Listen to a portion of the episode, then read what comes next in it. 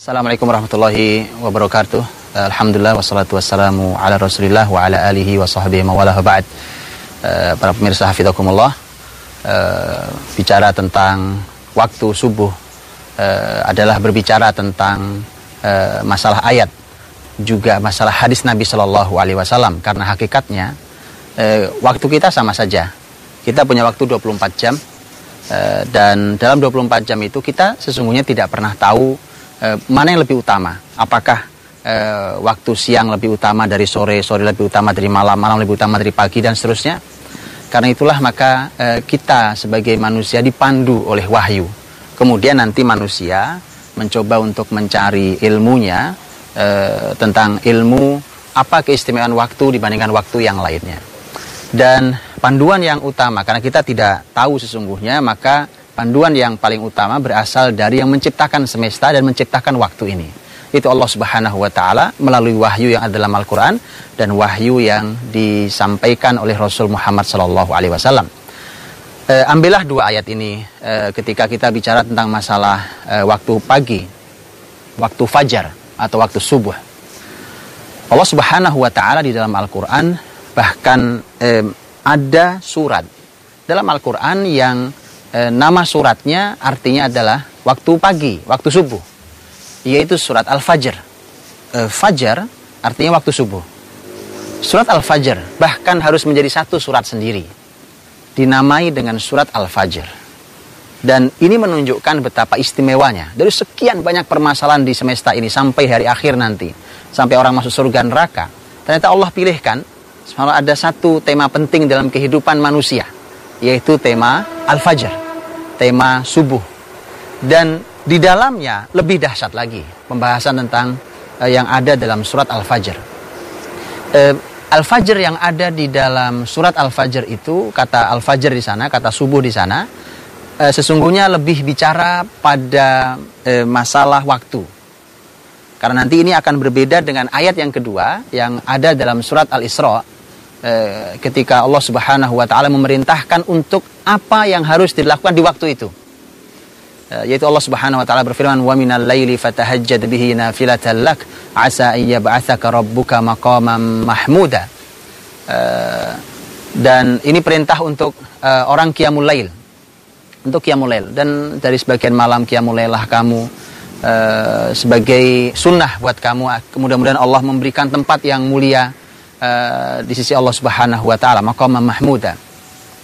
Kemudian uh, kita kemudian diperintahkan oleh Allah Subhanahu wa taala untuk uh, salat fajar, salat subuh. Uh, dengan kalimat bahwa inna Qur'an al-fajri kana mashhuda. Sesungguhnya Quran al-fajri uh, artinya adalah salat subuh, salat subuh atau salat fajar itu disaksikan oleh para malaikat. Dua ayat yang sangat menarik, yang satu soal fajar dan satu bicara tentang masalah uh, salat fajar. Ketika bicara tentang masalah e, bicara tentang masalah e, waktu fajar di surat Al-Fajr, ternyata ada banyak hal yang Allah janjikan di sana. Lihatlah umpamanya pembuka ayat yang mengatakan wal fajr demi waktu fajar, eh demi waktu subuh. Para ulama mengatakan Allah tidak mungkin bersumpah kecuali dengan makhluknya yang harus mendapatkan perhatian besar dari kita eh, artinya ketika Allah bersumpah dengan wal fajr dengan waktu subuh maka kita harus perhatikan betul detail apa yang ada di waktu fajar itu. Sayang kalau kita tidak eh, mengetahuinya karena Allah tidak mungkin bersumpah dengan makhluknya dengan sesuatu eh, kecuali ketika eh, sesuatu tersebut adalah sesuatu yang besar. Eh, penutup surat Al-Fajr. Kalau itu permulaannya demi waktu subuh, penutupnya ini dalam ilmu tafsir ada namanya ilmu munasabah yaitu mencari kesesuaian antara ayat dengan ayat, surat dengan surat dan seterusnya, bahkan juga mencari kesesuaian apa hubungannya antara pembuka surat dengan penutup surat. Kalau pembuka suratnya adalah sumpah Allah, lihat penutup suratnya. Quran mengatakan bahwa eh, kita tahu ada kalimat wadkhuli jannati dan masuklah ke dalam surgaku. Dan ini subhanallah sesuai dengan apa yang disampaikan Rasul kita Muhammad Shallallahu Alaihi Wasallam menjelaskan keutamaan sholat subuh. Nabi SAW mengatakan eh, kata beliau man sallal burdain eh, dakhala jannah. Siapa yang sholat burdain. Burdain ini adalah istilah untuk sholat asar dan sholat subuh, sholat fajar. Siapa yang melaksanakan, menjaga dua sholat ini dengan baik, maka dia akan masuk surga. Masuk surga, kita tahu surga Allah mahal. Tidak mudah orang masuk surga Allah Subhanahu wa taala. Eh, bahkan Nabi menyebut ala inna sil'atallahi ghaliyah bahwa eh, dagangan Allah ini mahal sekali. Itu surga Allah Subhanahu wa taala. Itu ternyata untuk bisa masuk surga kata Nabi jaga dua sholat dengan baik. Eh, sholat asar dan sholat fajar. Ini sholat burdain. Artinya bagian dari cara kita untuk mendapat surga Allah Subhanahu Wa Taala. Mengapa dua sholat ini menjadi uh, dua waktu yang istimewa? Karena dalam hadis lain Nabi SAW juga menyampaikan. Kata Nabi Shallallahu Alaihi Wasallam, uh, "Athqalus salati alal munafiqin uh, salatul asri wa salatul fajri." Uh, salatul isya'i wa salatul fajri Eh, sesungguhnya uh, salat yang paling berat buat eh, orang-orang uh, munafik adalah uh, salat isya dan salat fajar. Artinya ada keistimewaan tema salat asar dan salat fajar, ada keistimewaan salat isya dan salat fajar. Salat fajar selalu menjadi menjadi sebuah tema penting, uh, baik bersama asar ataupun bersama isya. Uh, karena itulah maka uh, surat Al-Fajr menyampaikan tanggal itu. Di, masih dalam surat Al-Fajr Allah Subhanahu wa taala memanggil jiwa-jiwa yang tenang. Ya ayyatuhan nafsul mutmainnah. Wahai jiwa-jiwa yang tenang. Ketenangan jiwa. Ini dibahas dalam surat Fajar. Jaga salat fajar kita, jaga subuh kita. Kalau ingin memiliki hati yang tenang, jiwa-jiwa yang tenang. Ya ayyatuhan nafsul mutmainnah. Anda mencari eh, kebahagiaan, mencari ketenangan jiwa, orang yang gelisah, stres, orang yang hidup dengan tidak ada rasanya, tidak ada kenikmatannya. Lakukan sholat fajar. Mudah-mudahan kita termasuk yang dipanggil Allah dengan sebutan Ya Tuhan nafsul mutmainnah. Wahai jiwa-jiwa yang tenang. Subhanallah. Jadi kita mudah mendapatkan kebahagiaan itu. Ini soal fajar. Begitu kita berpindah kepada surat eh, dalam pembahasan tentang bahwa inna Qur'an al-fajri kana masyhuda, sesungguhnya salat fajar itu disaksikan para malaikat ada dua pembahasan. Pembahasan yang pertama adalah Allah Subhanahu wa taala menyebut Quran al-Fajri, Quran Fajar. E, terjemahannya adalah salat fajar. Salat fajar itu salat subuh. Tapi pertanyaannya adalah mengapa disebut Quran Fajar, bukan salat fajar? Pada arti salat fajar juga. Ternyata e, para ulama menjawab bahwa walaupun eh, sholat fajar atau sholat subuh itu rokaatnya paling sedikit di antara sholat wajib yang lainnya karena hanya dua rokaat yang lain ada yang tiga ada yang empat tapi ternyata Nabi membaca Al-Qur'annya paling panjang karenanya diberikan sentuhan khusus oleh Quran inna Quran al-fajri sesungguhnya Quran di waktu fajar karena ternyata Nabi baca Qurannya sangat panjang jadi walau hanya dua rakaat sholat subuh itu paling panjang Nabi SAW. Ini juga jadi pelajaran buat kita. E, mari kita tiru Nabi SAW. Mungkin belum sesempurna kita meniru Nabi. Tetapi mari kita bersemangat untuk mendekatinya. Bahwa dari semua sholat kita, mari kita jadikan subuh kita yang paling panjang dibandingkan sholat yang lain. E, contohnya, e, umpamanya kalau di sholat-sholat yang biasa kita membaca sholat-sholat pendek, e, Al-Ikhlas, Al-Falak, An-Nas, e, Quraisy, apa pendek. Naikkan sedikit ketika sholat subuh. Supaya di sholat subuh kita bisa lebih panjang seperti Nabi SAW. Dalam hadis yang sahih Nabi Shallallahu Alaihi Wasallam beliau biasa membaca uh, di waktu subuh di satu rokaatnya itu 60 sampai 100 ayat. 60 sampai 100 ayat. Uh, nanti silahkan dibuka dalam Al-Quran 60 sampai 100 ayat yang suratnya sedang-sedang, yang ayatnya sedang-sedang. Itu uh, seperti apa? Dan silahkan dicoba kira-kira berapa lama. Itu Rasul kita mungkin belum bisa meniru sepanjang itu, tetapi mari kita berupaya untuk naik dari hari ke hari agar berislam kita menjadi lebih baik. Yang kedua, untuk ayat tersebut, kata masyhuda bahwa sholat fajar itu disaksikan malaikat. Pertanyaannya, apa sholat lain tidak disaksikan? Iya disaksikan. Disaksikan. Bukankah bersama kita selalu ada malaikat yang mencatat amal kita? Tetapi mengapa disebutkan secara khusus bahwa sholat fajar disaksikan? Karena Rasul Muhammad SAW bersabda dalam hadis yang sahih. Yata'aqubuna fikum malaikatul laili wan nahar. Uh, para malaikat itu ternyata mereka punya waktu tugas bergantian. Seperti kita manusia, Masya Allah bertugas bergantian. Uh, ada yang bertugas di waktu pagi, uh, siang, ada yang bertugas di waktu malam hari. Uh, waktu pertemuannya, arti pergantian pergantian waktunya di dua sholat yang tadi kita bahas, asar dan fajar. Karenanya Nabi katakan yang menjaga sholat burdain, fajar, asar dan fajar, maka masuk surga. Subhanallah karena ternyata malaikat hadir menyaksikan sholat kita besar-besaran. Malaikat hadir. Kenapa? Karena bertemunya malaikat yang bertugas di siang hari dengan yang bertugas di malam hari. Bertemu di dua waktu itu.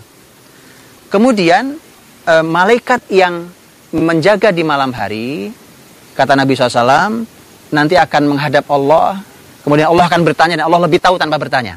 Allah bertanya pada para malaikat, "Kaifa taraktum ibadi?" Bagaimana kalian para malaikat meninggalkan hamba-hambaku?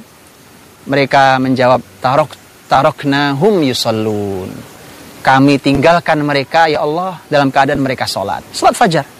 Subhanallah. Itu yang disebutkan oleh malaikat dari sekian banyak amal kita di fajar itu menunjukkan bahwa itu amal yang istimewa. Yaitu menjaga sholat subuh berjamaah di masjid. Di masjid Allah subhanahu wa ta'ala. Terutama untuk kaum laki-laki. Dan ini dua ayat dalam Al-Quran. Adapun hadis Nabi SAW banyak sekali yang menyampaikan hal itu. Contohnya adalah hadis Nabi Shallallahu Alaihi Wasallam yang menyampaikan tentang keistimewaan waktu fajar.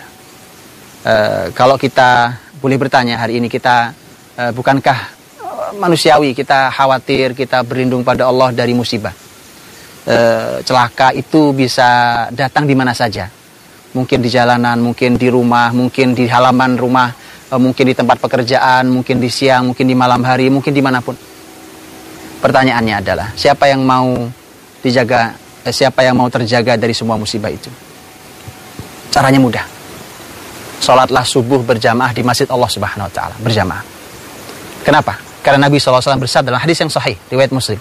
Nabi mengatakan, "Man subh fahuwa fi dhimmatillah." Siapa yang sholat subuh, sholat subuh berjamaah di masjid Allah, maka dia berada dalam perlindungan Allah Subhanahu taala. Kita kalau kita tinggal di sebuah perumahan umpamanya ada penjaganya. Orang merasa nyaman ada penjaganya, keamanannya terjaga. Kita tinggal di sebuah perkampungan eh, ada ronda umpamanya dijaga oleh masyarakat yang baik itu. Kita merasa nyaman dengan itu. Begitu seterusnya, ada CCTV yang mengaman, mengamankan kita, semua nyaman. Tapi itu penjagaan manusia yang sangat lemah. Bayangkan sekarang yang menjaga langsung Allah Subhanahu wa taala untuk supaya dijaga Allah. Caranya ternyata salat subuh berjamaah. Man shalla subh fahuwa fi. Dan di dalam e, sejarah Islam, ternyata salat subuh itu e, menjadi panduan. Panduan untuk perubahan besar. Dari yang tidak baik menjadi baik. Lihatlah umpamanya apa yang kita uh, lihat dalam Al-Quran ketika Allah Subhanahu wa Ta'ala hendak menghukum kaumnya Nabi Lut alaihissalam. Kaum Nabi Lut alaihissalam yang dihukum itu Allah mengatakan, in inna mau'idahumus subh alaysa subhu biqarib. Bahwa waktu di mana Allah akan menghukum mereka adalah waktu subuh. Bukankah subuh itu dekat? Artinya bahwa subuh itu nanti Allah habisi masyarakat yang rusak. Kaumnya Nabi Lut ini uh, orang yang berbuat dosa yang belum pernah dilakukan oleh kaum sebelumnya dihabisi Allah di waktu subuh agar diganti generasi berikutnya yang lebih baik daripada mereka. Masa perubahan. Rasul Muhammad Shallallahu Alaihi Wasallam pun beliau menyampaikan uh, kata Nabi Shallallahu Alaihi Wasallam uh, bahwa waktu waktu untuk uh, memulai jihad itu yang tepat pada subuh. Uh, karena Nabi SAW mengatakan bahwa uh, nahnu idza nazalna bisahati qaumin fasa asabahul mundarin. Kalau kami sudah hadir di sebuah uh, masyarakat uh, musuh Allah, maka subuh itu, pagi itu adalah pagi yang buruk buat mereka. Ada waktu subuh, subhanallah. Karenanya, karenanya dalam banyak peristiwa besar generasi salafus soleh dahulu, para mujahid dahulu itu banyak memulai dari waktu subuh penyerangan itu. E, umpamanya, ketika kita melihat e, peristiwa besar yang e, terjadi di uh, di peristiwa uh, perang besar uh, yang menyelamatkan kehancuran uh, muslimin menjelang kehancurannya di negeri Andalus. Negeri Andalus muslimin besar kemudian berpecah belah uh, kemudian hampir saja habis karena di karena pecah belah maka diambil oleh pasukan Kristen dari utara uh, maka kemudian diselamatkan oleh saudaranya yang lain dari Maroko dipimpin oleh panglima hebat Yusuf bin Tashafin. Yusuf bin Tashafin dalam perang Zalakoh beliau memulainya juga setelah subuh.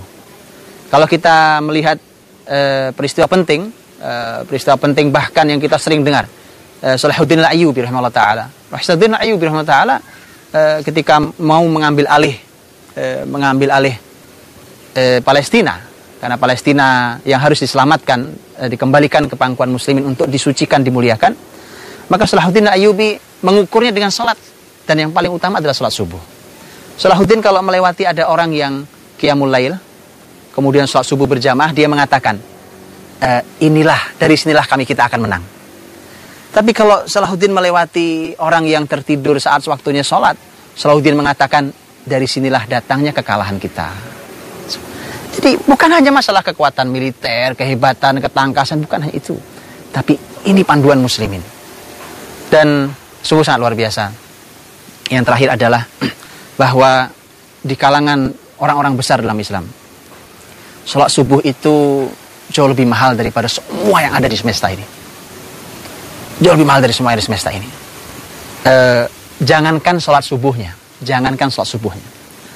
Sholat sunnahnya yang dua rakaat, qobliyah subuh, sebelum subuh itu, Nabi SAW bersabda, rakaat al-fajri khairun minad dunya wa ma fiha. E, dua rakaat sebelum subuh itu lebih baik dibandingkan dunia dan seluruh isinya.